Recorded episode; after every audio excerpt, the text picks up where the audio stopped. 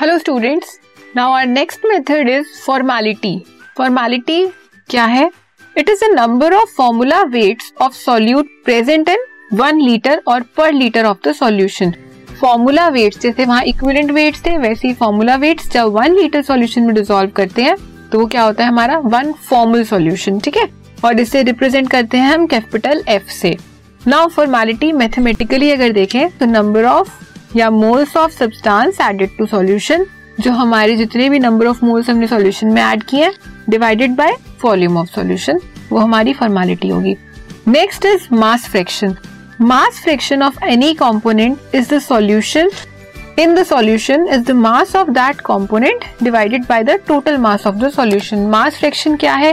Fraction है तो मतलब ए बाई बी की फॉर्म में मास दोनों का ही मास है। न्यूमरेटर का भी और डिनोमिनेटर का भी वो क्या है? इसमें आपने मास ऑफ़ कंपोनेंट को किससे डिवाइड किया? Total mass of solution volume नहीं टोटल मास मतलब 100 ग्राम 200 ग्राम 300 ग्राम या 1 केजी ठीक है? तो उससे जो आपको मिलेगा उससे आप क्या बोलोगे?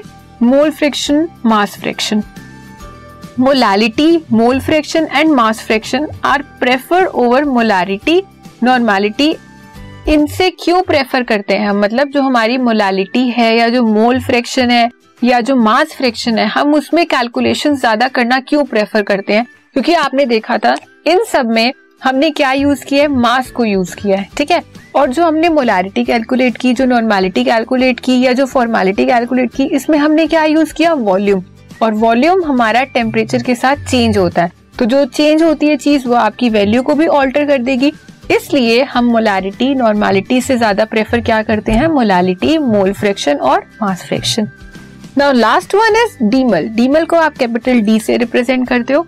It represents one mole of solute present in one litre of solution at zero degree temperature जब आपने किसी भी चीज़ का one mole one litre solution में डिसॉल्व किया तो जो आपका सॉल्यूशन मिला, वो क्या मिला? वन डीमल बट उसमें टेम्परेचर आपका क्या होना चाहिए? ज़ीरो डिग्री कोई रूम टेम्परेचर नहीं, कोई आपका बॉइलिंग टेम्परेचर नहीं, कुछ नहीं, सिर्फ़ ज़ीरो डिग्री टेम्परेचर होना चाहिए, तभी आप उस सॉल्यूशन को क्या बोलोगे? डीमल सॉल्यूशन ये आपको वन मार्क में पूछ सकते हैं। कभी आपकी क्विज हो या वैसे आपके यूनिट टेस्ट हो तो उसमें आपके पास क्वेश्चन आ सकते हैं कि व्हाट इज़ डीमल या one D one demal solution को क्या बोलोगे? तो जब आपका वन मोल का सब्सटेंस वन लीटर में डिजोल्व हुआ, किस टेम्परेचर पे? ज़ीरो डिग्री पे. तो दैट इज़ वन डीमल ठीक है?